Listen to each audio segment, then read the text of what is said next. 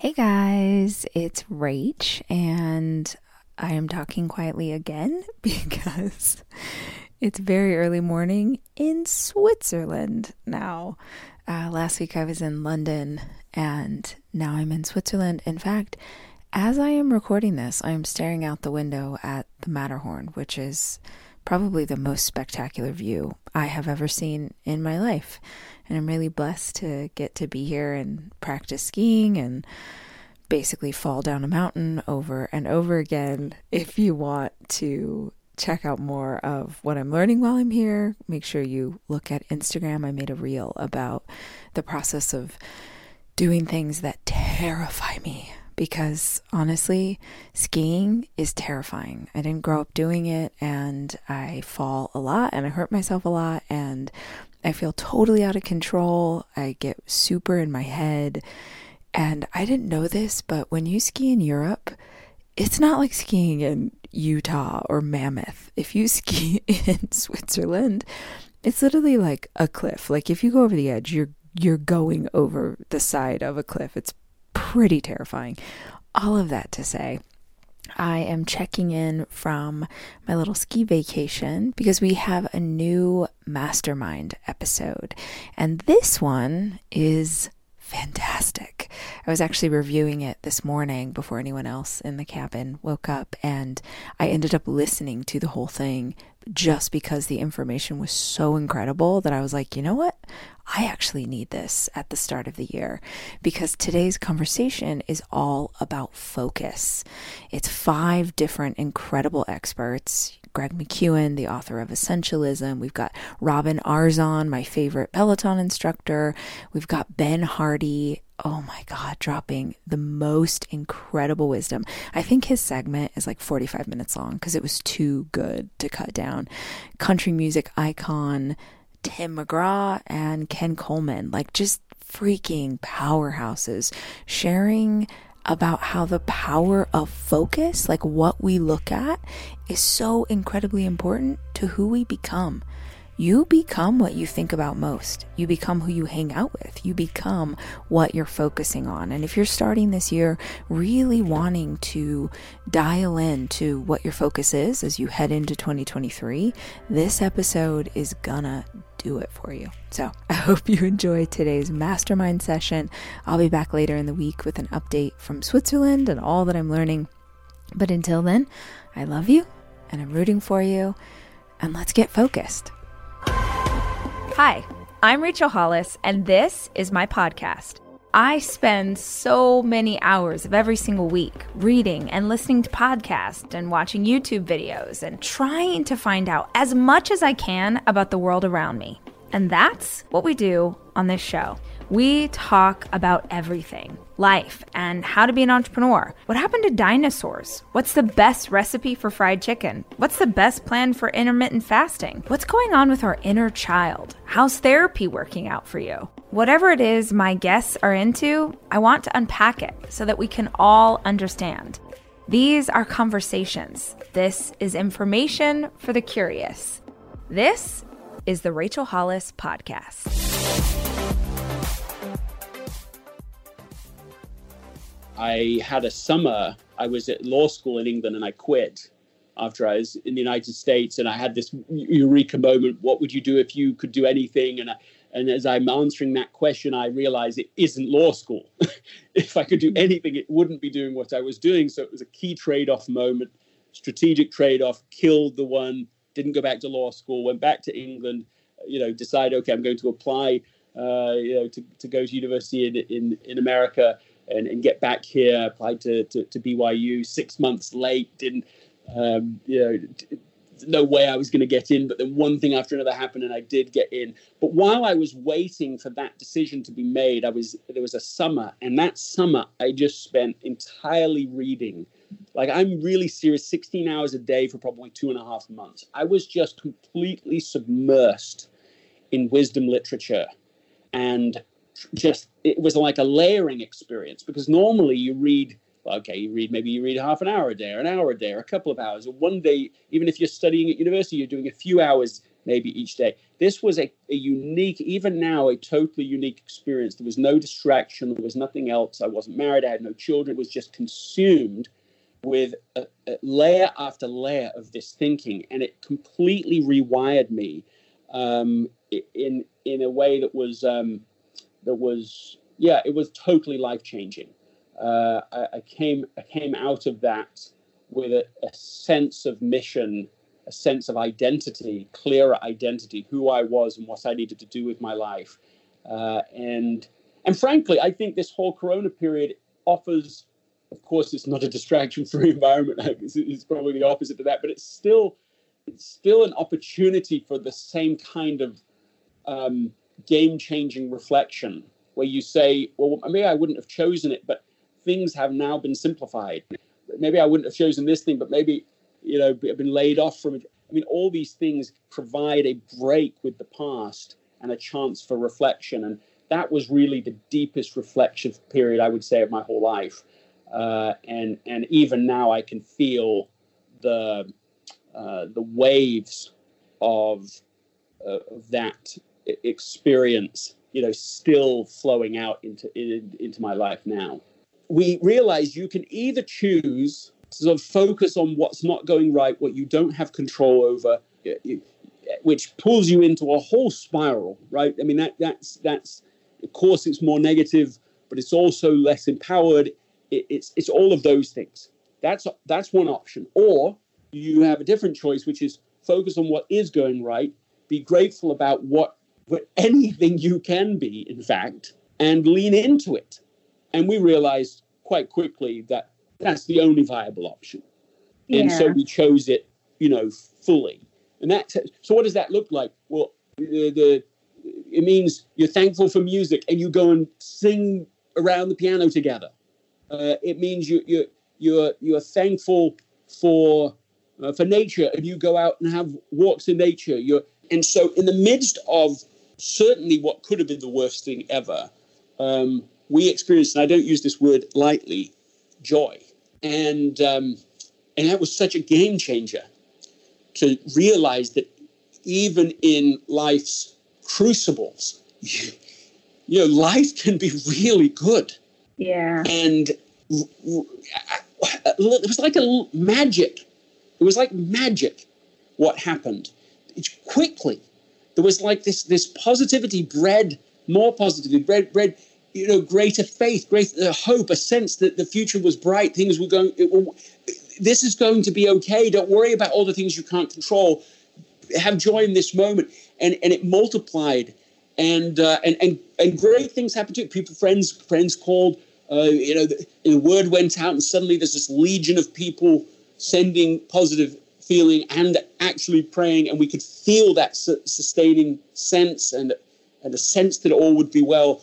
Uh, a, a neurologist um, who had a nine-month waiting list. He is a specialist in movement disorders for pediatrics, which I'm just saying, like, those three make it an absurd level of speciality. Like, almost nobody mm-hmm. knows that. So that's why he has a nine-month waiting list. He suddenly is available. He comes in. But even when he came, he's like two hours late for us in that appointment. I start thinking, oh, I start maybe feeling like complaining. And I did complain. My wife said, no, I'm thankful even for this because... And as she says it, she, she can have the insight. If if he's late for us, it means he's with somebody else caring about them. When he comes to us, he'll be caring about Eve. It's going to be okay. And when he did, that's exactly what it is. He brought a whole team with him, and he took a completely different approach to what was going on. And within, we spent hours with him that day and his team, and they had an insight, one key tiny insight in their approach that helped us to get her immediately hospitalized and, and so on. And and I'll tell you, it didn't just stop there. There were, oh, in the week after she came home from the hospital, she's throwing up. She's still sick. We don't know what's, what, why that's happening. Then there's a mass shooting next to one of our daughters, close to where our daughter goes to school. The next day after the mass shooting, we have emergency evacuations because of the fires, uh, the, the, the fires that were happening in, in the Calabasas area where we live. Um, we were... We, It sounds it sounds very, very first world problem here, but we have this idea we should go to Disneyland. That's where we should go. We're going to get out of here. We're going to do something. We might as well go do it. So we go to Disneyland, and we, we some friends of ours have the same idea. They're there, and we bump. So They let us know they're coming, so we, we, we end up in the same hotel with them. And then while we're in the hotel with that extended family, my friend, his brother who's there staying in the same hotel, dies. This is all within one week of her being hospitalized. So I'm just trying to describe what I think the I think the military would call a VUCA environment, right? Volatility, uncertainty, complexity, amb- ambiguity. It's like, what are the principles that are essential in this environment? And and and, and what, what I learned was this simple lesson. Here's what I learned. When we focus on what we lack, we lose what we have. Yeah. But when we focus on what we have, we gain what we lack. Th- th- that's what I learned. The, the, the, that, that family that we were with in the, in, in the hotel, we became bonded with, socially bonded, and still are to this day. Eve has recovered immensely. It's an ongoing process. It's, we're not, it's not all resolved, but we absolutely believe she will be completely, completely healed. Um, meanwhile, the culture that was created, the asset that was built in our family is is is actually different, right? Like it builds, I didn't have language for it at the time, but there's research to explain what was happening to us, and I can get to that if you're interested. We, we, we had this reserve built into our culture. And now with Corona coming along, two things I noticed. One is the culture's all there. So it, yeah. can, it has this resiliency that is so surprising. But there's no... There's just genuine joy and happiness in the family. It's like, it's totally fine. And and the, the reason I say all of this is because I think this can all be useful for any person going through this right now. This is the opportunity of a lifetime to build new capabilities and reserves that can help us thrive in whatever future challenge inevitably come along. You've got to start with the premise, which is that not everything is created equal.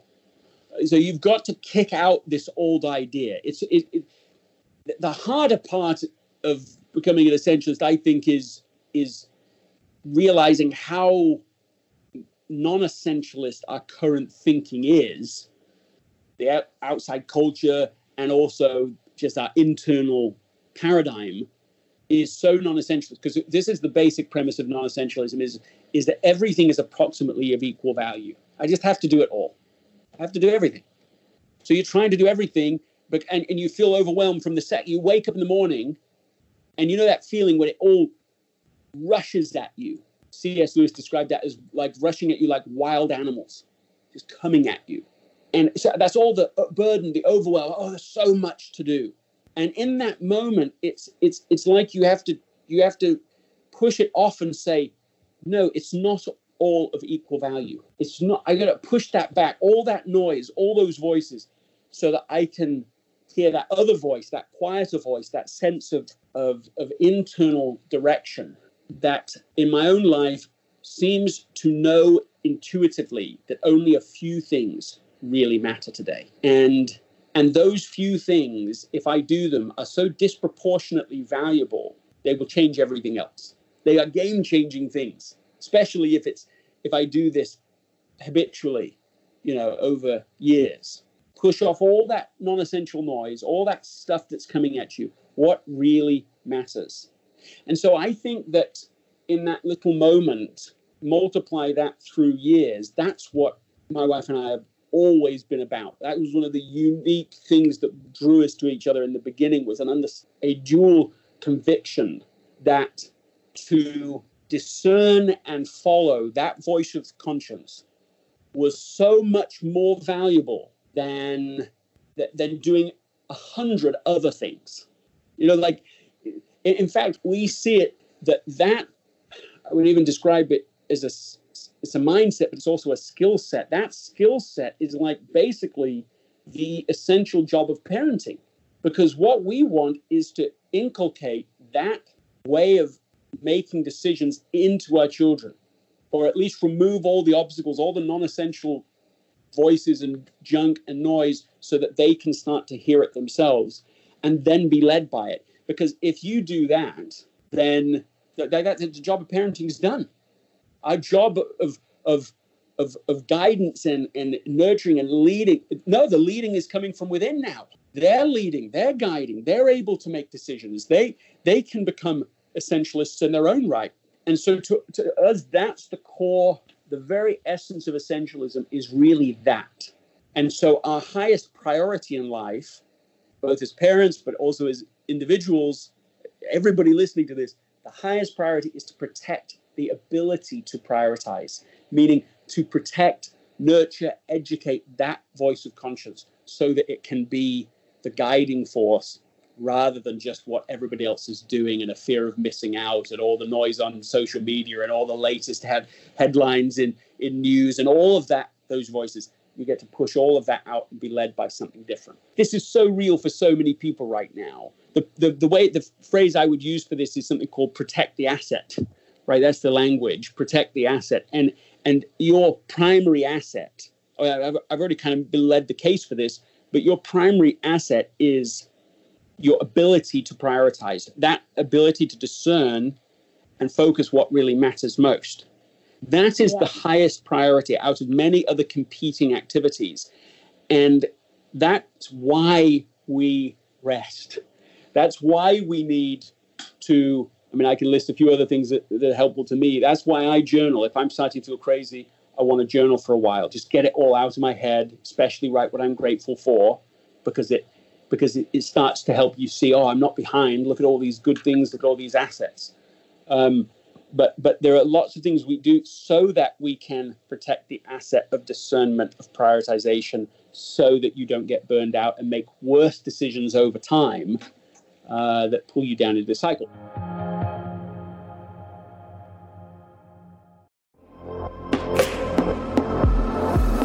Luxury is meant to be livable. Discover the new leather collection at Ashley, with premium quality leather sofas, recliners, and more, all built to last. No matter how many spills, scuffs, or pet-related mishaps come its way, the leather collection at Ashley is made with the durability you need for the whole family. Shop the new leather collection at Ashley and find chairs starting at four hundred ninety-nine dollars and ninety-nine cents and sofas at five hundred ninety-nine dollars and ninety-nine cents. Ashley, for the love of home.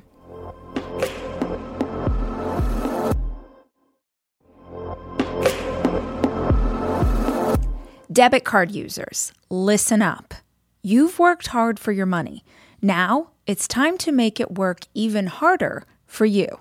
With Discover Cashback Debit, everyone can get cash back on everyday debit card purchases. That's right. Earn on things like gas, groceries, and even that midday latte. And to top it off, there are no fees, period. Yep, that means you won't be charged fees on your checking account. Transaction eligibility and terms at discover.com slash cashback debit. Discover Bank, member F D I C.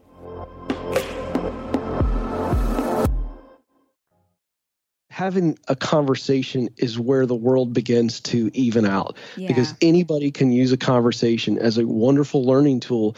And it could be one question, one comment that changes your trajectory. Mm-hmm. And anybody, anywhere can have a conversation. It doesn't have to be with the best-selling author, uh, you know, or a thought leader, but just the idea of how can I learn? Who can I learn from? And if you constantly have that radar up, I think it is the ultimate game changer. It can put you on even footing with anybody in the world. You have to retreat to the why, because beyond the details of the career and what you've been doing, there's ultimately always a why. And and so I had the opportunity when I'm wrestling with all this to meet with a well-known life coach who gave me a lot of the material that I use today on the Ken Coleman Show. And here's what happened. So I realized that that I had a public call that I wanted to use my abilities of communication and discernment um, to communicate on behalf of people. And so when it wasn't politics, it really threw me, and then I had to retreat. And this guy, Pete, we met for two or three sessions, and then I just spent a lot of time alone looking into the why. Why did I want to go into politics? And it came back to realizing what I believe every person has, and that's a primary role. So if you've, you've been going one way and all of a sudden it, it, it's clear that that's not it, retreat back to the one thing that will get you the most clear. And many times that's, why do I think I'm here, or what is my primary role? So for me, Rachel, my primary role is performer. Now my secondary role is coach. So I have to always be in a situation where I am performing, but I'm performing to coach. Not, that's why I'm not doing sports radio. I love sports. I could talk football all day long, but if I was doing sports radio today, I would feel empty in about six weeks mm-hmm. because I would be performing, but I would not be performing for the purpose of coaching. So you have to retreat back to the why. So good. And, and so when you get to the why, you say, well, why did I want to go into politics? So you've got to dig really deep. And so what you're looking for there practically are patterns, clues. As I tell my callers on the Ken Coleman Show, let's look for clues. So there's three basic questions that I'll give uh, your audience. When you're trying to get clarity on why, ask these three questions. Who do I most want to help? Second question is, what problem do I most want to solve? And the third question is, what solution do I most want to provide? Now, your audience, they know that that's basically the same question. It's asked three different ways because it's a psychological technique, and it's trying to get your brain and your heart to connect. And so when you focus on that, really get deep. Imagine the people. Who are they? What do they look like? What are their problems? But this exercise, Rachel, those three questions, if you really write them down and write out the answers, and I'm a pencil guy because I believe in writing in pencil. Write it down one night before you go to bed. Wake up the next morning.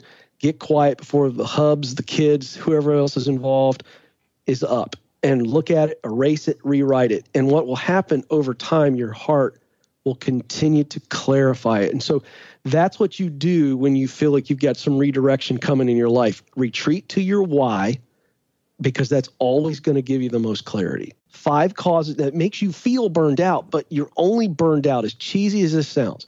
No one is burned out until you you you die. That's when the flame is extinguished. If you're alive and listening right now, you have a fire. I think it's covered up by a lot of junk. Here's five things. Number one, you don't have any passion for the job. That's what Rachel was just talking about.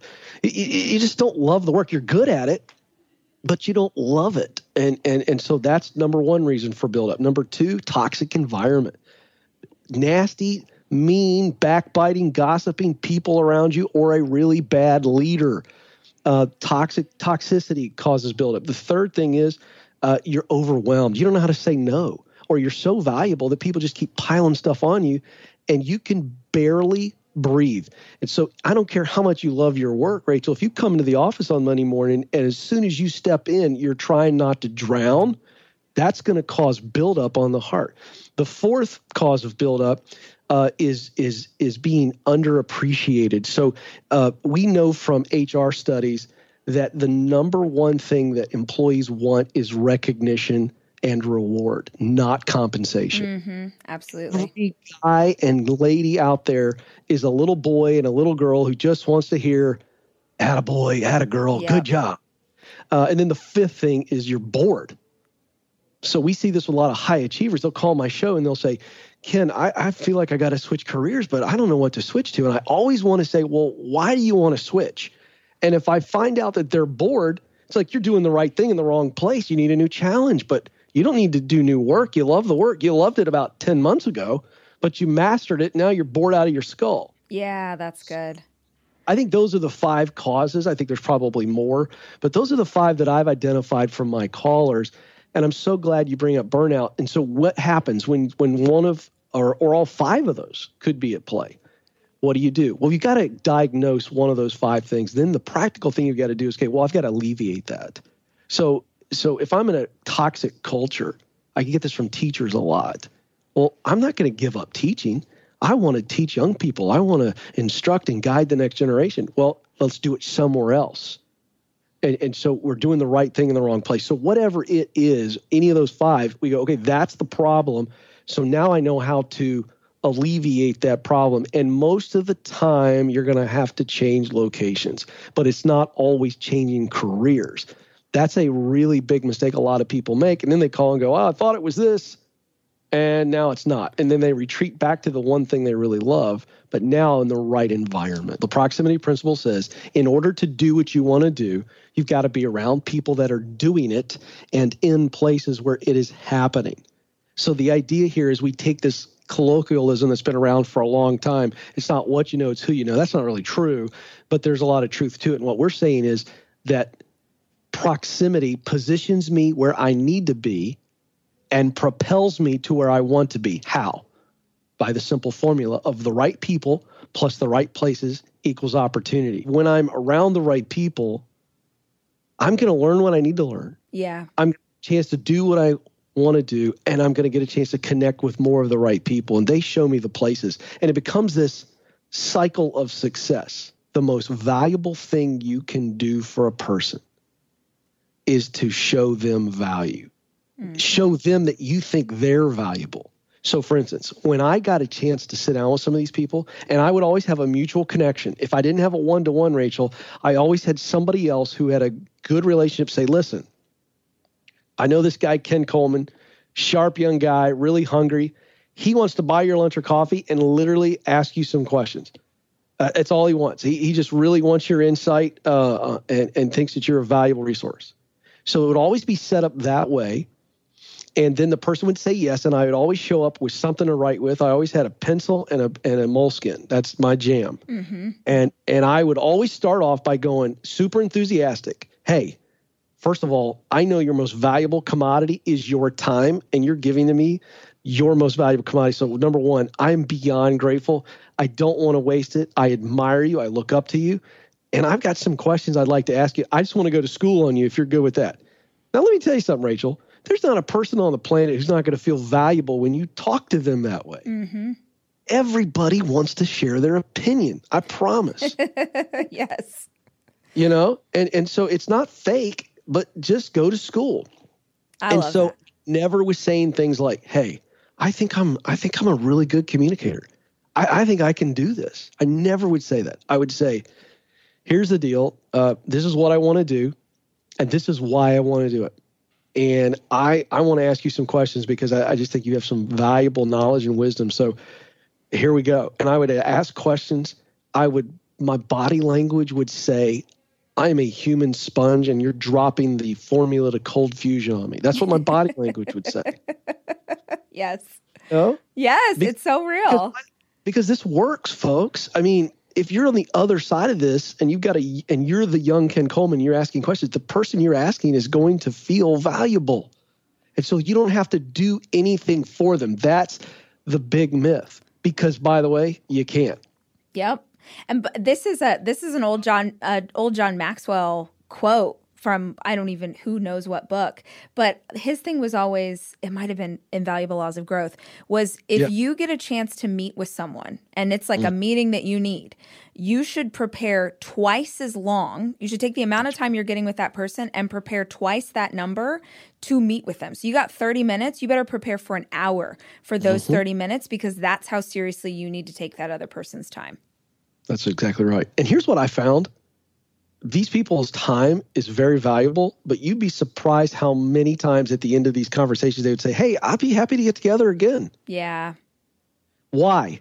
Because they knew that I genuinely wanted to learn from them and I never asked them for anything. Preach. Yes. I, I might have said, hey, uh, well, I actually write about this in the book. You do. The only thing you need to ask for in these meetings is, hey, who else would you recommend that I sit with? Great question. Because now they know that you're not a uh, vulture. Yeah. Right? They know that you're not there just for you and just your advancement. You're there to learn. They've seen your hunger. They've seen your humility and your gratitude.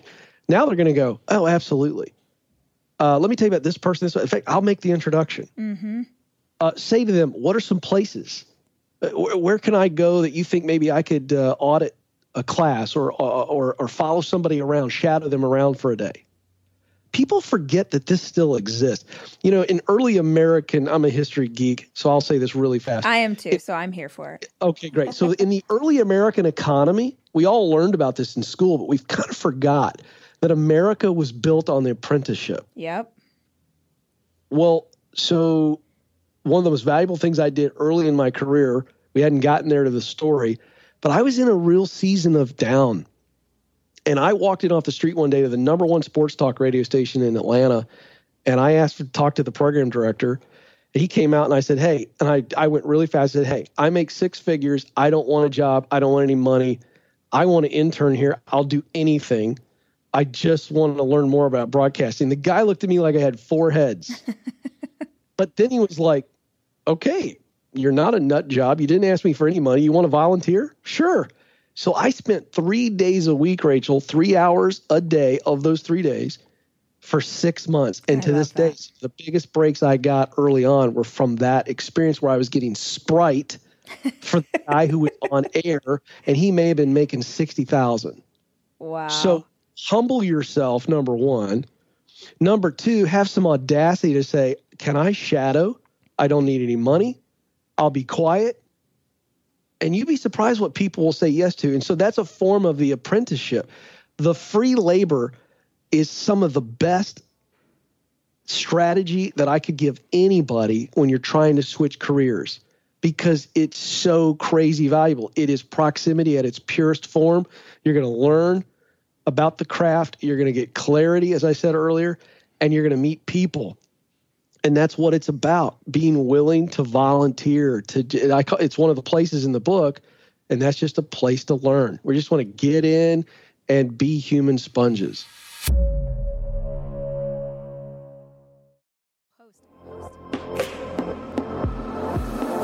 I am taking my four children away this weekend to go skiing. And I think if you're a parent like me, you understand how important it is to have a kitchen available to you when you have four kids, which is why Airbnb is always the place that I head to just make the vacation easier. And I have always used Airbnb as a place to stay, whether it was for work or family or a girls' weekend. But more and more, my friends are using Airbnb in a totally different way, as a business, as a way to invest in property and earn money for it. While you're away, your home could be an Airbnb. Hosting can easily fit into your lifestyle, and it's a great way to earn some extra money. Your home might be worth more than you think. Find out how much at airbnb.com slash host.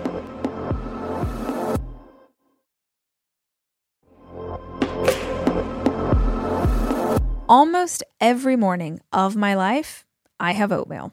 Seriously, during the winter, having something hot in the morning really makes a big difference in my day.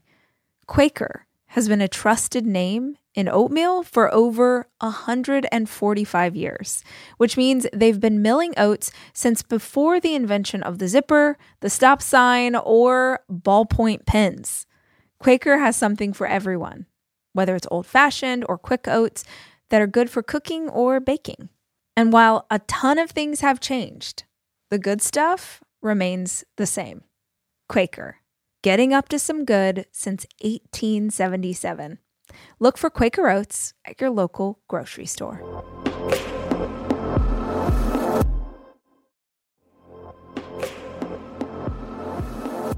This episode is brought to you by Progressive, where drivers who save by switching save nearly seven hundred fifty dollars on average. Plus, auto customers qualify for an average of seven discounts. Quote now at progressive dot com to see if you could save. Progressive Casualty Insurance Company and Affiliates. National average twelve-month savings of seven hundred forty-four dollars by new customers surveyed who saved with Progressive between June twenty twenty-two and May twenty twenty-three. Potential savings will vary. Discounts not available in all states and situations.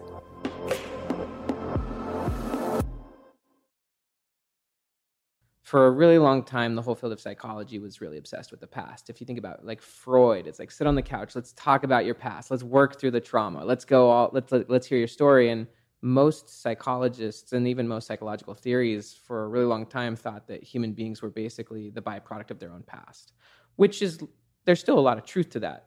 But what modern research is showing is that human beings actually spend way more time thinking about the future than the past. We actually think about our own future at least two to three, probably two to five times more than we think about our past. We're mm. we're regularly thinking about the future. Um, that's actually called prospection. We're we're always thinking about our future and kind of where we're wanting it to go, and then ultimately we get committed to that future. And so, like one, I guess one important thing, and then we can kind of talk about ultimately how he got all committed to that and ultimately shifted himself and started being his future self, which is really how he got there, was just that prospection is based on an idea that everything we do as a human being is driven by a goal. So like if someone is listening to this conversation, it's because even if reactively they had the goal to listen to it, they maybe came across their newsfeed, but they decided, okay, I want to turn this on. You and I, at some point, had the goal of getting this conversation together, which is how I ended up here in Texas. Yeah. And so everything we do is driven by a goal, even just me getting up and going to the fridge or me picking this thing up. Like, and so we're all driven by a future, but a big challenge is, is that most people's futures are very short term. It's mm. like, get to the end of the day, get the kids to school, get the groceries, get the bills paid. Like, it's just kind of like an urgent future that's coming at you like a fire hose. And so there's one of my favorite quotes is from Robert Greene and fifty cent. And I think I put it literally twice in the book, but it's, you know, basically the idea is, is that by our nature as rational, conscious creatures, we cannot help but think of the future, but most people out of fear limit their views of the future to a narrow range. Thoughts of tomorrow, a few weeks ahead, perhaps a vague plan for the months to come. We're generally dealing with so many immediate battles that it is hard for us to lift our gaze above the moment. It is a law of power, however, that the further and deeper we contemplate the future, the greater our capacity to shape it. So one thing that's really interesting is your identity as a human being is what you're most committed to. So as humans, whatever you're most committed to is your identity. Um, so your identity could be, and, and you can know your identity by just simply observing your behavior. Like you Identity know, meaning who you perceive yourself to be. Yeah. How you see the world. So you, however you see the world is based on how you identify with the world. Mm. And so if you, and, and then you can, and then your identity is the thing that funnels your behavior. So And and just real quick, yeah, go ahead. Because imagine that listeners are totally unfamiliar with this. I'm like yep, yep, yep, yep. so excited right now because I'm going to geek out with you so hard. Sure, sure. But identity is something that we can cultivate and choose and work towards in ourselves.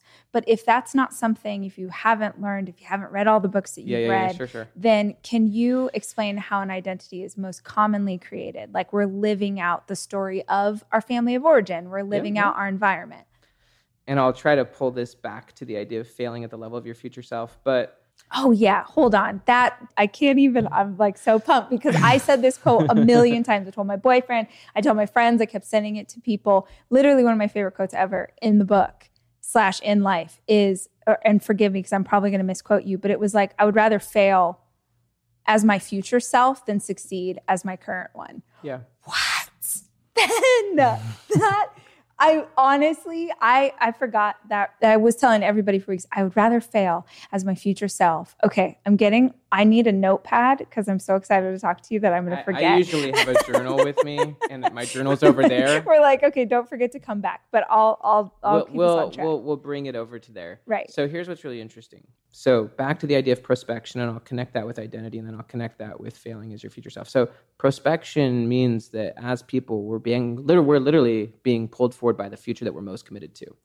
But if you observe how most people's behavior is, most people are committed to very short-term goals, meaning it's kind of like a, a hamster wheel. Just it's kind of repetitious every week, you know, get to work, pay the bills, get the groceries, like get the gas in the car. Those are all goals. Like if, if my car is low in gas, like I got to go fill it up. Therefore, that's going to drive my behavior to like get to the gas station and fill it up. And so basically, in other words, our, our identity is driven by the goals we're most committed to. You know, it could be me hanging out with my kids. You know, I want to go to my kids' baseball game. Like, that's part of my identity. And so your identity is what you're most committed to as a person. And you can see your identity by observing your own behavior, um, because your identity. So basically just the idea is, is that your identity is being driven by the future that you're most committed to. And so... to change your identity, it takes getting committed to new goals, essentially. Getting committed to a new, like something new. For me, like I'm very committed right now to writing the book I'm writing. Like that's driving everything I'm thinking about and doing. But I may, my future self may have totally different goals. You know, I might not even be interested in writing books in the future. Like maybe I've gone through experiences that I value something different, you know? So anyways, to the idea of failing as your future self and why this is, I think, more interesting than succeeding as your f- current self. Basically, I'll, I'll give two ideas. One is deliberate practice, and then one is what I call investment and loss. And actually, I didn't even call it that. That's what Josh Waitzkin called it in the book, The Art of Learning, which is a great book. Have you ever read that one, by uh-uh. the way? Such a good book. So okay. he calls it investment and loss. But de- de- deliberate practice is basically just, you've heard of this one. Mm-hmm. I mean, it's a very famous idea yeah. in psychology, but basically, it's practicing above your skill level. Like doing any project that's way above your skill level, you fail a lot along the way because right. you're trying at the level of the project. And you're right here. Right. You're. It's like playing basketball with people who are way better at basketball than you are, or yeah. soccer, or yeah. any sort of sport. You're challenging yourself yeah. to get in that environment, and it forces you to go higher than you would have if you were playing with people at your own level. Yeah. So basically, in order to deliberate practice, you have to have a specific goal. And in order to do it well, even research shows you have to have a clear view of your future self. So like, say... Even me right now, like I could be a lot better of a dad. and yeah, so, like, we all could be and so better. If I want to deliberately practice as a really good dad, you know, maybe I'm not quite as patient, or maybe my kids don't feel as much love as I want them to feel. I would need to actually make that something I really want and something I see for myself, my future self, and see that me and my kids have this amazing relationship. And then I need to start playing at that level now, being as my future self. So like, yeah, I'll probably make a lot of mistakes because honestly, right now, I don't have the skills to do it at the level I want it to. And so it will, I'll be failing a lot, being and trying as my future self, which is actually deliberately practicing. I'm actually thoughtfully, consciously trying to be uh, at the level of my goal. And then what Josh Waitzkin called it, what I just loved, is he calls it investing in loss, which is kind of what you were talking about. Like you're playing with people, you know, it could be basketball, you're practicing with people way above your skill level. So you're going to lose a lot, but that's how you get really good if you're just flowing with it. So yeah. it's just playing at the level of your future self rather than winning, I guess you could say, at the level of your current self. Oh, so freaking good. So one idea of looking at it is raise your floor. Like we all have a floor and a ceiling, right? And so like one thing you could do is like, let's just say you're a consultant or something and you charge a certain level. Like now moving forward, you've just doubled your price and now you don't accept any any consulting fees at the old price. And maybe mm-hmm. you're now getting rejected a lot at the new price, yep. but you've made that the new standard. And so now that's kind of failing at the new yeah. level, but you've, you've, you've made that the new standard. And so now you stop saying yes at the level of your current self, which is maybe your current consulting fee. And so it's just raising the floor and then learning how to kind of get your life, your skills, your abilities, or your reputation yeah. or whatever to that new level. That's, That's one example. Your standard and your identity could be like standard, identity, and commitment are three words basically saying the same thing. Your standards wow. are your identity. So if you keep going back and saying yes, then that shows that that's what you're committed to. Yeah. And so if you say this, this is what now I'm going to do and I'm committed to this, and you start saying no to anything below that standard now, then you find a way to get yeses at the new standard. And that's that's where you're starting to fail as your future self. Um, Dan Sullivan actually has a really like beautiful little model for this. He calls it the four C's formula. First, you commit one hundred percent to something specific, and then the commitment leads to courage because you're committing above your current capability and skill and knowledge. You know, you're committing above that. So let's just say, you, just as a consultant or a young, you know, maybe this pot, the ceramics lady now just raises the prices enormously, which is going to be scary for her. And she doesn't know if she can actually sell these pots at this price. And so that leads to courage. First off, it's just scary to make a commitment and then to fail figuring out how to fulfill that commitment. That courage cycle of where you're trying and failing as your future self, that ultimately leads to you eventually developing capability, which is the third C.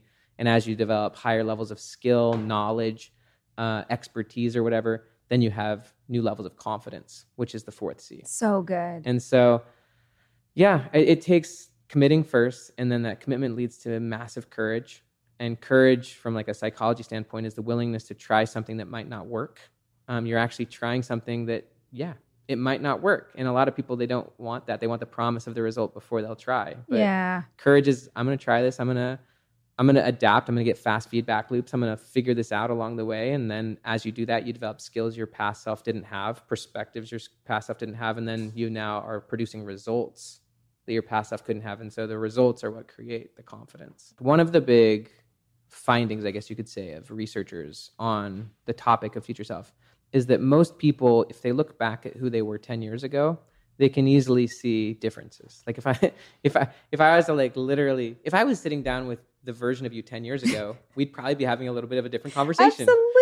Right? Oh my gosh. Yeah. Like you had a different philosophy. You had so many, you did so many of the experiences and, and things you care about now, your past self just simply didn't have. And so you had a different identity, a different goals, you had different perspectives. And so you had different tastes, maybe even in little things like music or food or things like that. So you were, you're, if it, so basically the key idea is, is just as people, if we look back on who we were five, ten years ago, even a year ago, especially if you're someone who's learning and growing, you can see massive changes. And that actually, I don't want to go too deep into the gap in the game, but this is why I love that concept is every week I can look back and say, okay, I'm not the same person. Yeah. But the really interesting aspect is that even after I've talked to you about this and even after I've even thought about it and seen, wow, ten years ago, yeah.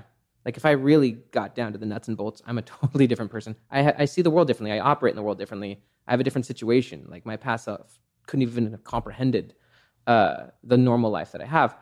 So even after people have done that, when they're projecting forth their future self, even ten years or more into the future, they don't apply the same principle. Um, what they do is, is they assume that their future self is essentially the same person they are today, that they'll that their future self have the same tastes, interests, values, goals, personality, even when the truth is, and, and the psycholo- psychological term for that is the end of history illusion. Just it's the belief that you won't change very much in the future when in fact, your future self is going to be just as different to you now as you are to your former self.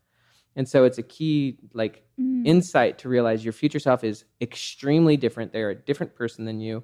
They see things differently. They care about different things. They have different perspectives, goals, totally different way of even operating in the world. The reason that's helpful, especially to the idea of failing, is that your current self, actually Daniel Gilbert, who's the Harvard psychologist, and if anyone wants like a little bit of a deeper dive on this, he gave a main stage TED talk called The Psychology of Your Future Self in two thousand fourteen. But one of the things he says is, is that your present self is present and fleeting as the present moment. And so why I like this, and it connects actually with a lot of research, but one is I love the quote from Brene Brown. She says, either you're trying to be right or you're trying to get it right. And if you're trying to be right, you're actually trying to prove your current self's perspectives. Mm. If I'm trying to be right, I'm like really trying to like say, I got this, I know this. When it's like, if you're trying to get it right, you know that your current self is as temporary and fleeting as the present moment. My future self in a week from now is going to have way better perspectives than me. They're going to know more than me. My current self is, in a lot of ways, always a dumpster fire. Honestly, like, no, seriously, like my current self, like I'm in the middle of writing a book right now. It's it's totally trash. Like even me trying to like get my health right or get my kids right. Like your current self is always an evolving state and your future self is always going to be different. And kind of the key aspect of the fixed mindset versus growth mindset is the fixed mindset is someone who's completely overly solidified and identified with who they currently are. And they said, this is who I am. This is who I'm always going to be. And people with a fixed mindset perceive their future self to be the same person they are today. They think that they are the finished product. Actually, that's one thing that Daniel Gilbert said is he says, human beings are works in progress that mistakenly think they're finished. And so if you have a growth mindset, you know that your future self is going to be wildly different than you are today. They're going to see the world differently. They're going to have figured out a lot of things you don't have figured out. They'll have skills. You know, maybe your future self can speak Spanish. Maybe you don't have business right now, but maybe your future self is like an insane leader, right? So it allows you to not worry about failing because your current self is so temporary. Like, I don't, you know, I'm not attached to my current self. My current self, like after this conversation, I'll have perspectives where it's like, yeah, I could have said things a lot differently. Who cares? Right. You know, it just allows you a ton of freedom and flexibility in the moment because you're not trying to prove yourself. Your current self doesn't have it all. Your future self will have it better. Have you ever read the book Awareness by Anthony DeMello? Mm-mm. Such a good book. Okay. But one of the things he talks about is no longer being emotionally dependent on anything.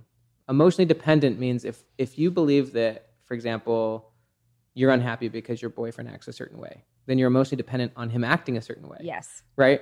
And so I think one of the things that's helped me with that is realizing like it's an inside game and living and let live in a lot of ways. So like, obviously you can communicate, you can talk to people, you can, you know, obviously it's, it's far easier if people have a shared vision, like in terms of a long-term relationship, yeah. business relationship, like partners and stuff like that. Like once the visions actually start to go different directions, that's usually when things go south or, yeah. or, or or at least honestly just maybe south is the wrong way of saying it, but tension like, for sure. Well, yeah. Like once the visions are, are no longer aligned and people are no longer working in a shared direction, then you have to assess like, is this, are we still committed to the same thing? And if not, like has the relationship ran its course? You have to ask yourself, you first have to think about the situation, the context. Like, if that was really me, what would my life actually look like? I'd probably be more around runner type people. Like, you know, like your life would actually be different. And so the sooner you can be honest with what you want and be honest with other people about what you want, often that off, it, it can create tension, I guess, but it just, it, it repels the people who just don't want it. Yeah. Like, because they don't want it. And so one of the reasons why I, I think it's good to visualize the future stuff, but also like, what does life actually look like if that's true? And then the sooner you start being honest with that to yourself and other people and start creating that, start being that person now, you know, getting the friends that go running, committing to that kind of thing, it's pretty organic. ten X is usually looked at as the end. Like, it's usually the target, you know, like I want to go from making one hundred thousand to a million, right? And it's also usually looked at purely quantitatively, like in numbers. But usually the ten X is actually qualitative. It's a transformation. You're a different person, uh, and you had to have become a different person to make that quantitative jump. So like, I look at ten X as like being able to do something fundamentally different from what you could do before. So like a child going from like crawling to walking is like a qualitative jump. They are now doing things their past self couldn't do. I was just barely like with my family, and my younger brother's both still live with my dad. So like going from living with your parents to like living on your own is a massive ten X jump. Like, it's a qualitative jump. You're now operating differently than you were before, and you had to learn skills and take on responsibility that you didn't have before. Well, one of the things we talk about in the book, we kind of use the eighty twenty principle, that if you want to go for two X, which is pretty much just like linear marginal growth, you can keep eighty percent of your existing self. You only have to change twenty percent. Ooh. So so listen to this. So like, if you want to go for two X, you don't have to change very much. It's really just dragging the past into the future. It's doing more of what you're doing. It's not very inspiring. It doesn't in- require change. It's often actually the avoidance of change. And it's more linear. Whereas if you want to go ten X, and you want to make a massive transformation, looking at it more qualitatively, that you transform and become fundamentally different, and you can do different things than your past self could do.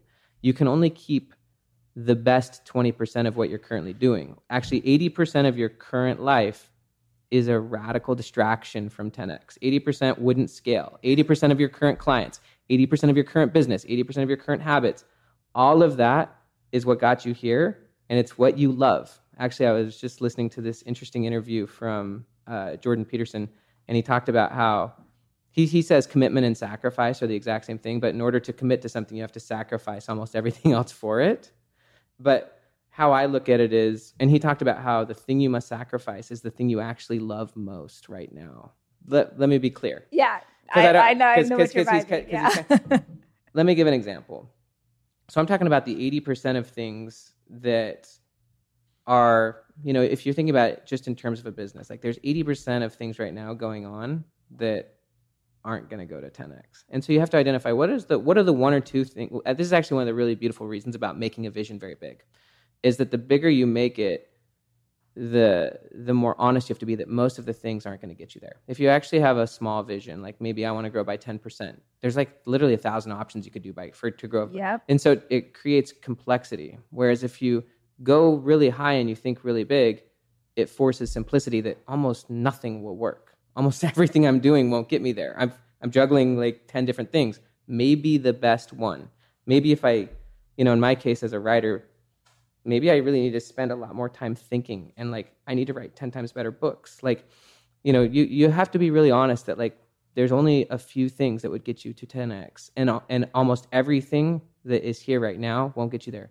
The only reason I bring that up is that anyone who's made a big jump in their life, call it, you know, started a business or like got in really good shape, they made a big jump and they had to give up a lot of their past self, even a lot of the things they loved. Maybe they freaking loved certain really unhealthy things. Yeah. Like, and so you have to let go of some of those things you love most, because those are the things tied to the current identity, not the future self. Right. And I think every time you make a massive jump in your life, it comes by stripping more and more away. You sim- how Dan says it is, you simplify before you multiply. So you actually have to simplify down to that core twenty percent. You have to be honest. What is the ten X, or what is my future self? How you can call it whatever you want, but it's it's it is a leap, and and you are different at that stage. And if you actually go for one of those leaps, not only will you be different, everything in your cycle, everything in your system will be different around you. Um, some of those people will probably be the same, but they'll be in your system. They'll be different too, um, because you'll be different. They'll be different. But you have to clarify and be honest. One of my favorite quotes, which I actually share in I think probably both books, because it's honestly my favorite quote, is uh, we're kept from our goal, not by obstacles, but by a clear path to lesser goals. So we're kept from our goal, whatever it is, not by the obstacles that are kind of going to be tough to get through. It's by a clear path to lesser goals that we ultimately keep saying yes to. Those are those eighty percent things that we're still entertaining. Maybe it's we keep saying yes to certain friends or to certain gigs or to certain bad habits, whatever it is. Like those are the things that we keep holding on to that are keeping us who we are, which is fine. And we love those things. Those are, those are, but every time you go up, you actually are like stripping more away from the David. And so you're getting simpler and simpler and simpler every time you go up. Um, but as you go simpler in who you are, actually uh, your influence multiplies externally. And so like every time you, you go up, you do less things. Yeah. You know, like it's like maybe in the past you were running all aspects of the business, like, but to make a ten X jump, you have to really learn how to delegate. And like, you just focus on like the three or four things that are important. And then you go up again, simpler. It's like, no, this is what you do. And you got to get really good at this. And you got to go deep on this. And like you do less and less. And you actually become simpler as a person too. It's more of a stripping away.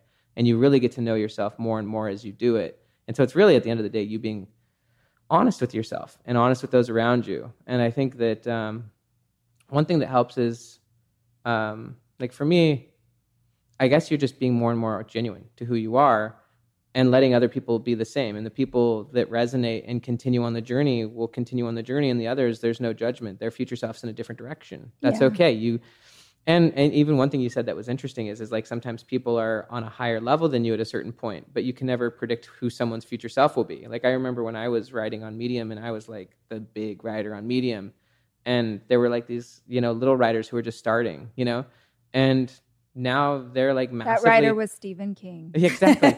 Like now, no, but seriously, like yeah. some of those writers who are like, I was not paying attention to, like now they're massively bigger uh, authors than me, I know, and vice versa. Some of my mentors now like are being mentored by yeah. me. And so like, I guess never judge someone's current self, right? Oh, yeah. Because like their future self could be and will be wildly different. But um, yeah, I think it, it's, it's, a, I actually think it's beautiful. And I, I've, I'm learning more and more to be less judgmental, where it's like, it's okay if my path with someone else is going in different directions, that they have different goals than I now have. And for the people who I want to continue with, it's an ongoing conversation, their goals, my goals, and uh, striving to make it work, as you said, make the dream work, you know? Yeah. As people, who we mostly are is what we're going for.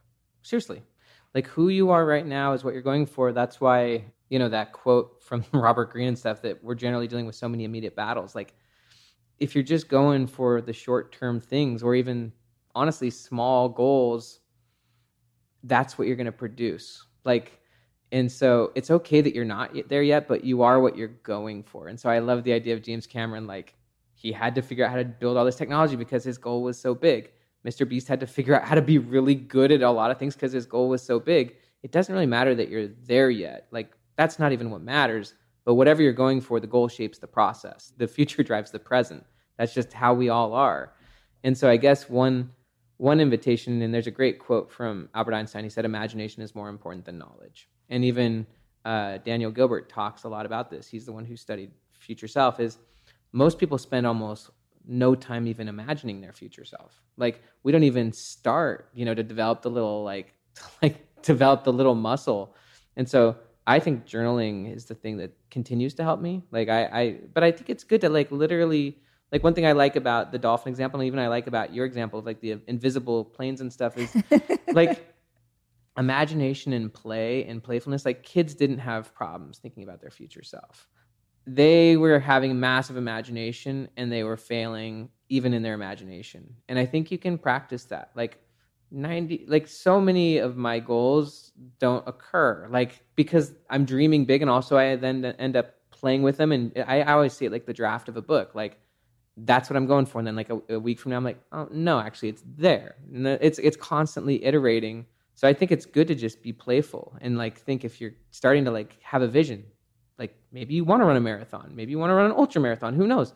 Maybe in a week from now, none of those goals will even matter, but just play with it, have fun with it, like learn to practice uh, thinking about the future and imagining the future and ultimately taking little steps. You know, like I just think it's it's just something you have to practice. You have to actually do it. Like most people, you know, and I'm just talking to the listener right now, like how much time in the last week have you actually visualized, thought about, and journaled about your future self? like put yourself in the shoes of your future self, and then actually start to analyze from the, like what we talked about before, what eighty percent of your life right now is actually honestly like lesser goals or in direct opposition to what you want, that you're still just kind of maintaining out of habit or fear.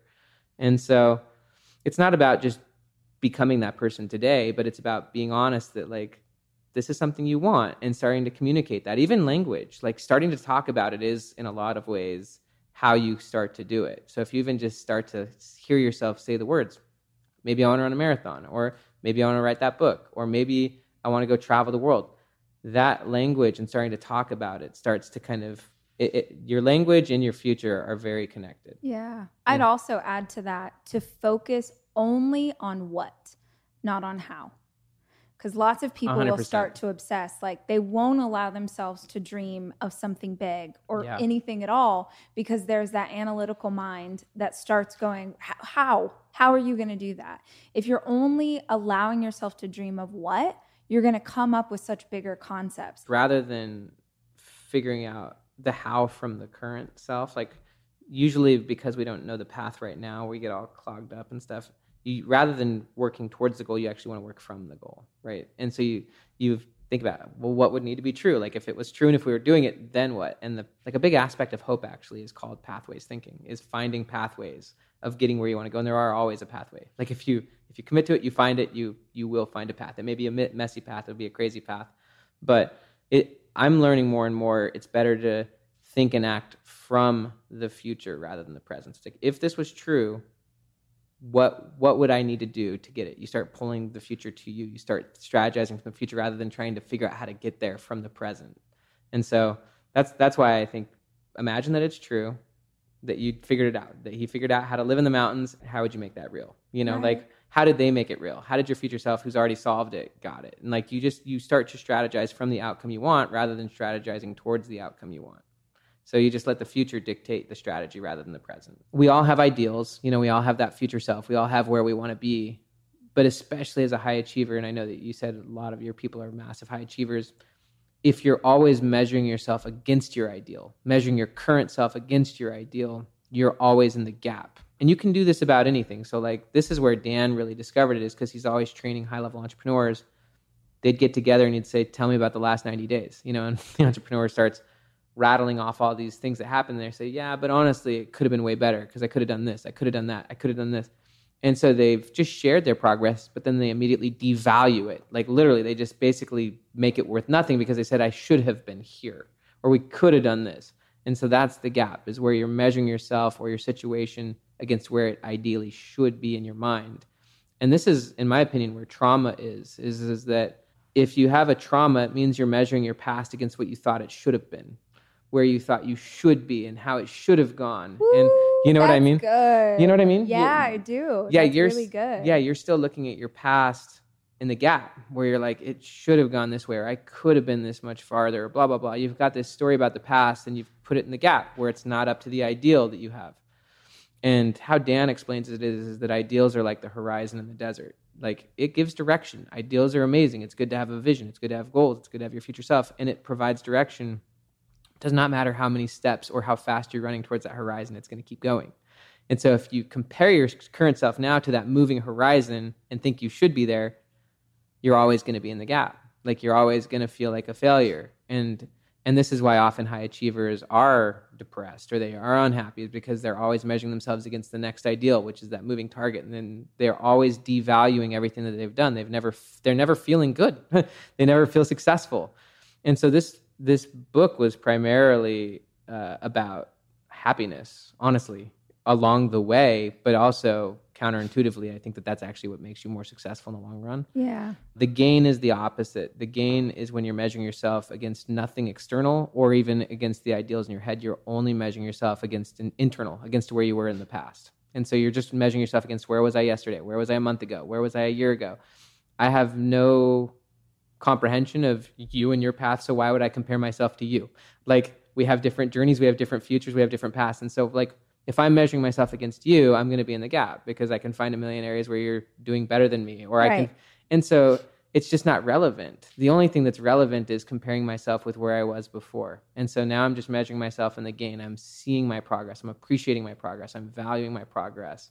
Like even you and I were talking, like at the beginning of this conversation, like you were talking about where you want your new studio to be. Right. And stuff. That's like, look at your studio now. Yeah. Like, compare it with where you were a year oh, ago. Yeah. Right. one hundred percent. It's like, you'll, you'll get there. Yeah, like, you'll exactly. get there. But exactly. look where you are now. It's crazy how, and, and, and so the gain is just only measuring backwards. Yeah. You know? Um, but it's also increasing the value of your experiences. It's turning experiences into gains. You go through something challenging, lose a loved one, you know, your business fails, you know, a relationship ends. Rather than comparing it with what it should have been, what were the gains? How can you turn this into a gain? How can you be better? How can you learn from this? Because you are further than you were before. And now you can you can turn the experience into a gain. And that's really when a trauma becomes post-traumatic growth, is when you're no longer viewing it as something negative that's left you like lesser. Yes. But you're actually better because of it, and you're grateful for it, and you've gained a lot through it. One of the problems, and this was kind of what you were even talking about, is, is with high achievers, they're often not, their their their past becomes blurry. It's it's like literally not, it, it doesn't have a lot of texture and development. And so like one of the reasons why the gain is so beautiful is like, I can look back on the last seven days. And if I actually just took fifteen minutes to think about it, or even ten, what actually occurred in the last seven days? Right. I'm going to start to actually literally think about it and journal about it without distractions. Holy crap, a lot just happened.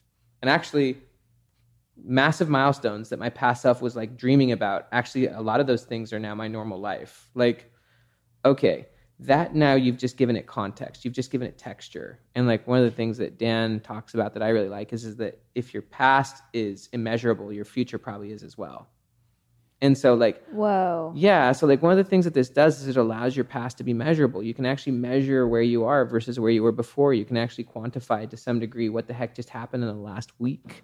And so as you get better at measuring your own progress, you get better at developing clear criteria for your future.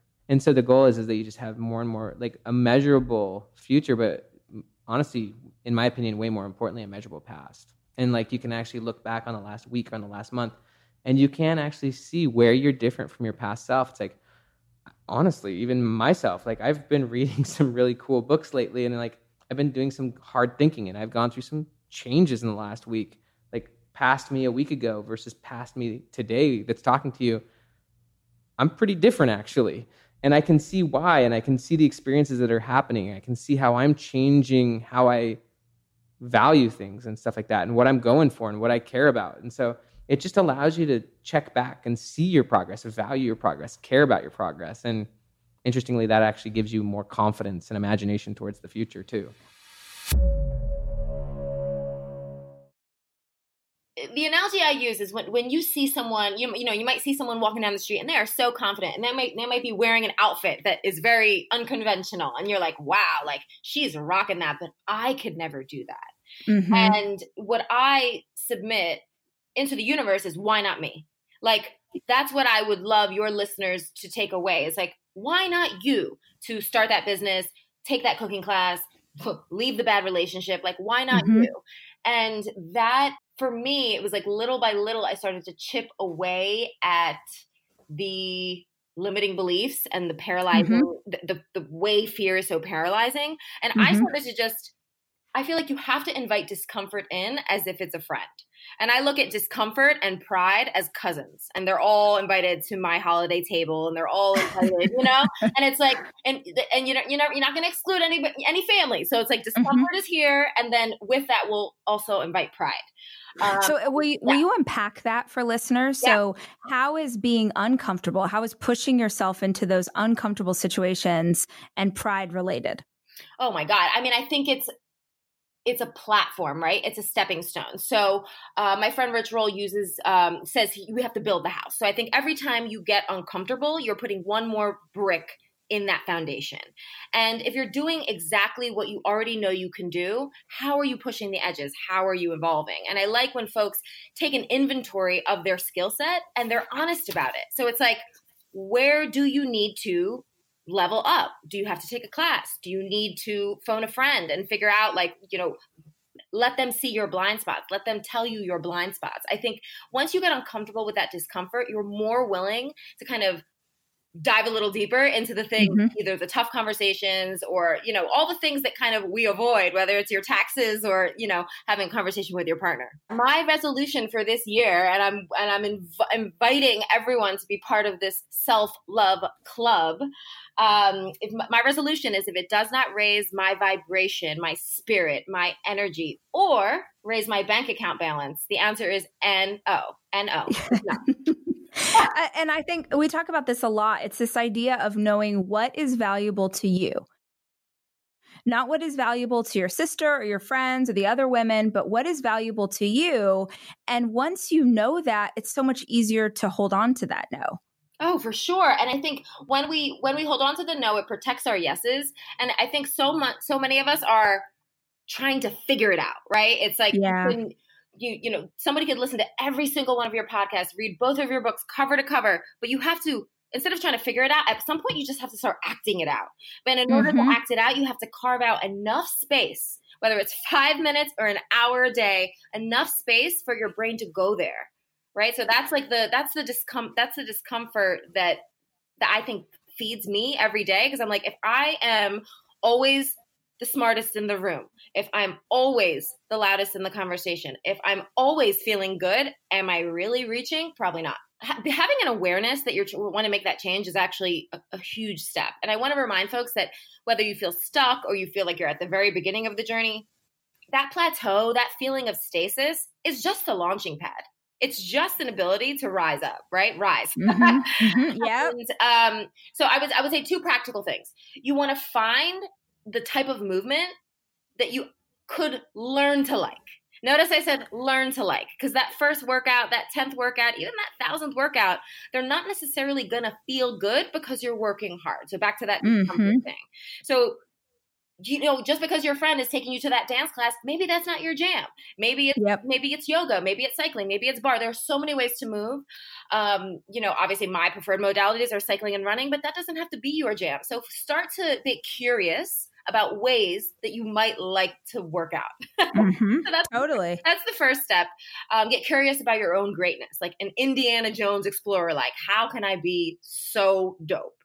Uh, and the second is really telling folks about your goal and letting them support you, right? So whether it's calling your sister over to get that babysitter, whether it's telling your partner, you know what, I really need to take fifteen minutes to walk around walk around the neighborhood after dinner. So sometimes carving out that time feels really selfish. And also it's even more daunting when you feel like it's new, you're uncomfortable, mm-hmm. you're impacting other people in your life. You don't want to be that person alone at the gym or alone at the class. So I, there are a lot of impediments. So I'd say like creating, A, letting folks uh, in your life know about this goal, and B, cr- setting up yourself up for success. So don't sign up for the gym that's thirty miles away from your house if you can avoid it. Maybe it is a path that you do in your living room. And totally. Celebrate the small victories. We get really overwhelmed when we're like, oh my gosh, it's X amount of pounds, or I have to do this distance or this. Just start with ten minutes, because everybody yeah. has ten minutes. Um, yeah. So I would say start small and celebrate the victories, because it, it really is just little by little amounts to a lot. I live my life like I am in a Rocky Balboa movie montage. I that and like maybe like fifty percent Rocky Balboa, fifty percent like on stage with Beyonce at her on her home. Yes, home yes, performance. Uh, one hundred percent. Um, so you know, the, my point is make the mental movie real, and this applies to literally everything in your life. So something I've learned as a, as an athlete and getting into the mental space of an athlete is starting to visualize that literal or figurative finish line. And sometimes that takes a little bit of a, a you know, it takes, it takes creativity, because sometimes inserting yourself as the hero in, in your own movie is a little bit weird, but like you are. So mm-hmm. you might as well start to play with those images and, and dreams in ways that inspire you, because um, we can really can be so vicious internally. So it's like, flip it on its head. What yep. if it were all going to work out? What would that look like? How would you feel? You know, um, so that as as an athlete, as an ultramarathoner, visualing, visualizing the finish line has been critical. But then mm-hmm. I extrapolate that a little bit bigger, and it's like, okay, what goes on my vision board? Okay, you know, in all the ways that you work with your your subscribers to kind of write it down and make an action plan, like mm-hmm. for me, that mental acuity has been um, has been my biggest gift as an athlete. Then it also gives you an ability. There aren't many things in life that allow us the the space to actually hear our own thoughts. Mm, yeah, so, you know, totally. Whether it's social media or the car radio or your kids running around or your, you know, whatever it is, but your coworker, there's a lot of noise. And for me, my North Star has always been running aloud my in, my inner monologue to be my North Star rather than like mm-hmm. the next thing and the fragment and the next email. And the, and I still get caught up in that too. Of course, I'm human, but my anchor really is, is movement. It's really powerful when we see people like yourself holding space. You know what I mean? Like, I think what you've done with your books and your, I mean, just all the ways that you access your community, our community, is you're just like, I'm going to hold this space for you until t- you wake up again tomorrow and decide, all right, I'm going to try again. You know, yes. And I think that is, that's also what we're doing at Peloton. You know, it's like every little workout, every little time that you're chipping away at that limiting belief, it's like, you've won. But, you know, we're we're humans. We got to wake up the next day and then look for inspiration one more again and again and again. And that's that's the beauty of um, that willpower muscle, is that we we get to continually strengthen it. When you want an indulgence, go out and earn it. And I put extra time in. And that's sort of the way I've, I've approached my diet. And and I guess a lot of times if you get your fire burning when you're, the way that you need it burning, where it's really constantly working for you, it mm-hmm. allows you to, to have those days even, even more that you can, that you can sort of cheat a little bit. I think for me, it was almost a total reset. And, and what was the most important thing was the people who were around me got on board. Mm. You know, the camaraderie of, of my crew and my band is so important to me. And it's such a huge part of, well, it's, the biggest part of my success and what allows me to be able to do what I do professionally, but, but also physically. And, and everybody got on board. I mean, it's sort you, you have to build a community around you who are supportive, and, and you know, those people instantly when you start on your journey, who are, who's going to be there to support you. And boy, all of my guys are there to support me. And, and we have workouts every single day mm. when we're on the road. Yeah. We, we call it our gorilla yard, but we have everything out on the out on the ground. We have the battle ropes and the tires and sledgehammers and kettlebells and all those things. And and we go through routines every afternoon. That's awesome. Um, and they, they're out there with me. And, and the good thing about it is it, it's a time for us to really talk and laugh and share maybe some of our personal trials that we're going through, because it's sort of a sacred place for us when we're doing that, and a, and a good chance to talk as friends and not as boss and employees. Um, and it's also a good time to talk about what we're doing professionally on the stage. We come up with ideas all the time. Our brains are working. We're talking. We're free. Everybody throws in ideas, which I always appreciate, because the thing that I've learned through the almost thirty years that I've been doing this is that, boy, there are, there are people, if you're smart, there are people who work for you, have a lot better ideas than you do sometimes, and you need to pay attention and listen. And those are the times when those avenues sort of open up between us, and we can really talk about things and, and have open minds to each other about what we need to do professionally, but also personally, what we need help with and, and what kind of support we need from each other. I try not to ever miss a day of working out because mm-hmm. I, I know in my busy schedule every now and then days are going to pop up out of nowhere, whether it be personally or professionally, that I'm just not going to have time. And those those days are forced upon me where I don't have time to work out. So I, I, I never plan a, an off day, and I never try, I try not to miss a day. Now, some days are lighter than others, and I always have a saying that some days are diamonds and some days ain't. Yeah. but but you still have to do something, and you always, typically you always feel better after you do something. But when I'm getting prepared to either go on tour or maybe do a movie or, or some sort of a, maybe an award show or some sort of appearance, there is a routine that I fall into, which goes back to that diet that I was talking about earlier, which I will I get strict on during those times. And And and then I'll do, usually I'll do two-a-day workouts. I will do one in the morning mm-hmm. and one in the afternoon. And, and in between the meals that I explained earlier, I'll, I'll add protein shakes to the in between those. And I'll bring in Roger Wan, who I talk about a lot in the book, who's sort of my fitness guru. We, I call him Yoda. Mm-hmm. He, he really really dials in what I do and gets me out of some of the bad habits that I get into when I'm on my own. And, you know, you get a little late, lazy and you start doing the same things over and over again, and maybe you, your form gets a little out of whack. And he br- comes in when I'm getting ready to tour or, or do the things I'm talking was talking about earlier, and that sort of dials in my, my shape. And he calls it body shaping. He sort of looks at me and sees where I need work, and we start working on it that way. And so I'll, I'll get into a morning routine, and then, you know, the rest of the afternoon is usually spent rehearsing with my band, and then I'll come home and do an afternoon routine. I think that it's something, if if listeners don't know this, it's definitely something that I didn't understand ten, fifteen years ago, but people think that you get your energy, like, oh, if you get sleep, or, and that matters. But there's this line that I love that says, a power plant doesn't have energy, it makes energy. And I think it's the same for us. Like, if you want the energy to be able to keep up with an intense schedule, and you're on stage and you're doing press and all of the stuff, you actually have to work harder than people realize. Absolutely. I mean, gosh, if if I don't work hard, I, I feel it. And mm-hmm. my band has begun to feel that. And we talk about that all the time. We talk about that some of the days where we don't get a chance to work out, or d- don't get a chance to work out as hard as we really want to, that we're sluggish on stage that night. And we get asked the question all the time, so certainly when we have, you know, sort of opening acts or new people on the road with us that haven't seen the schedule that we that we keep. I mean, gosh, when we're on tour, when we're on the road, we literally do three workouts a day. Wow.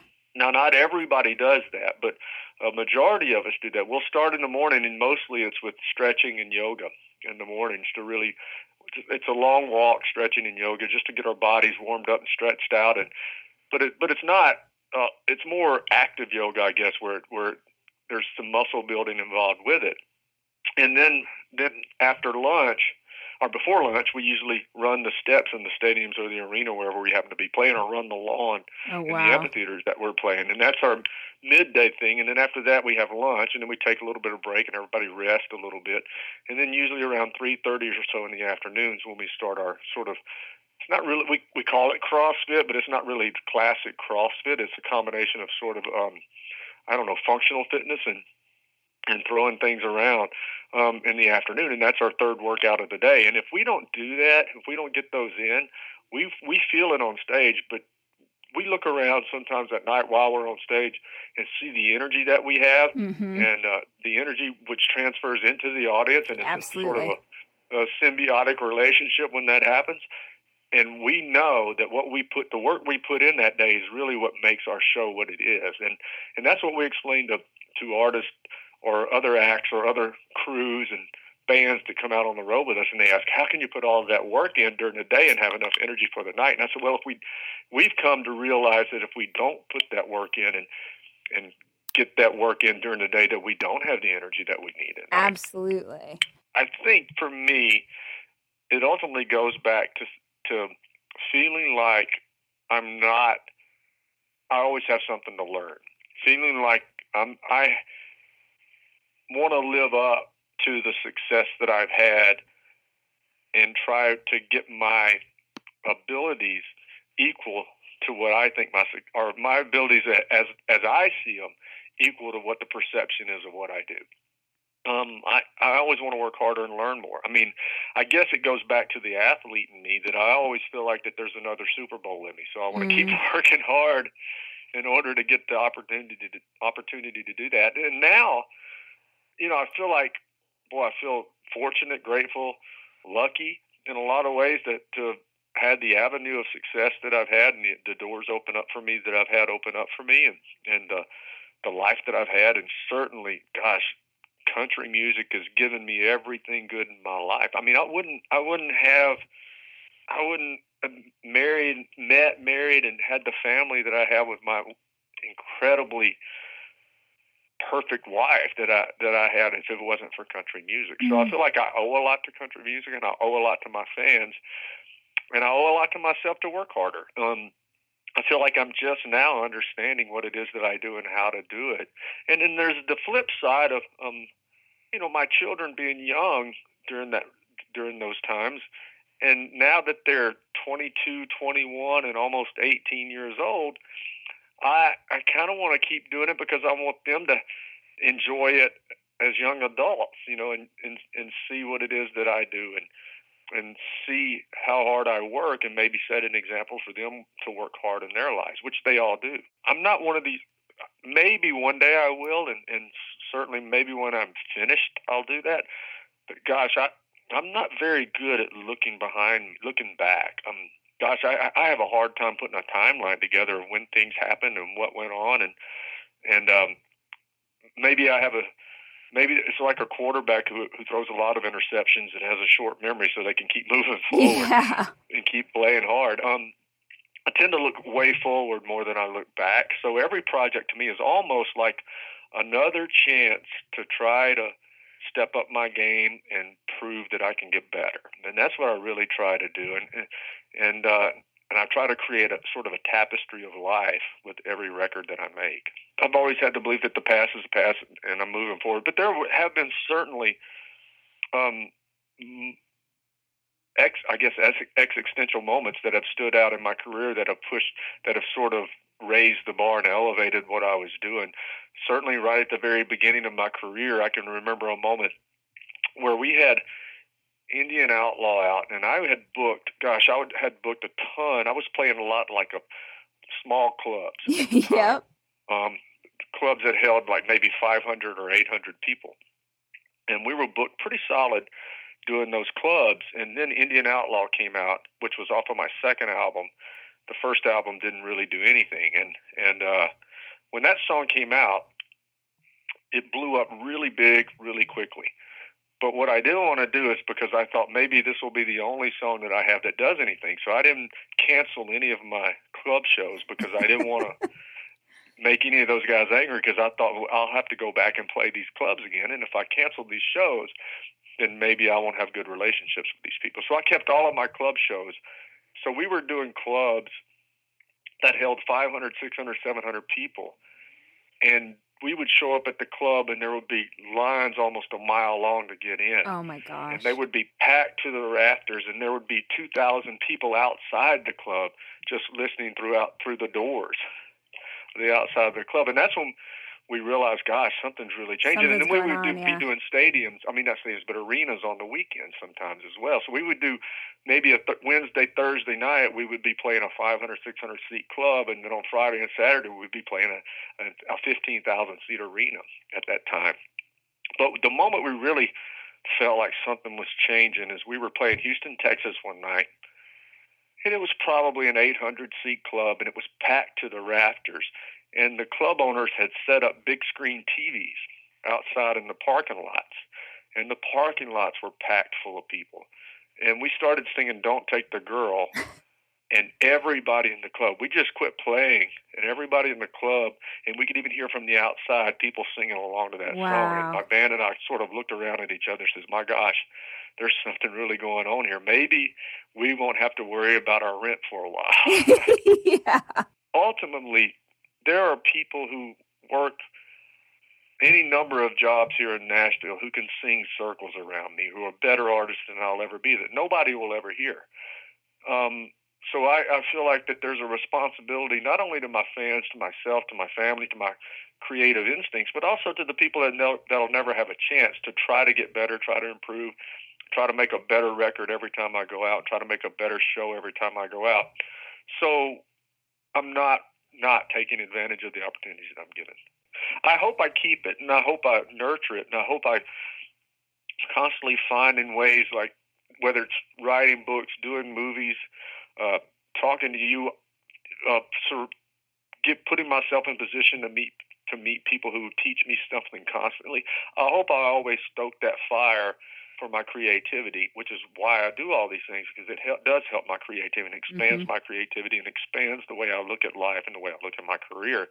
And one of these days, artistically, that may go away, but hopefully it stays with me forever in just the way I live my life. I'm an average singer at best, but to sing harmony, which I can't do naturally at all, but to learn how to sing harmony with my wife, who's one of the best singers on the planet, mm-hmm. that is one of the biggest um things that has improved my career, I think, more than anything, is to learn to sing with her. She's taught me so much as a singer, um, and she's an instinctive singer who doesn't really it just comes naturally to her to step out there and just put on a great show and sing. For me, it's it's funny because she's sort of the type A and and uh, and the uh, bass and the rock in our family when it comes to everyday life and and and um, real life, I guess. But when it comes to work, she likes to be spontaneous, and because it all comes so natural to her. And I like every and I'm type A when it comes to work. I like everything on a schedule. Be in the same place every night at the right times when you're performing, all those sorts of things. So she's taught me to loosen up a little bit on stage and, and be a little more spontaneous, and maybe I've taught her to be, at least be where the lights are supposed to be when we're on stage at the same time. So I've learned so much from her by stepping outside of my comfort zone and learning how to sing.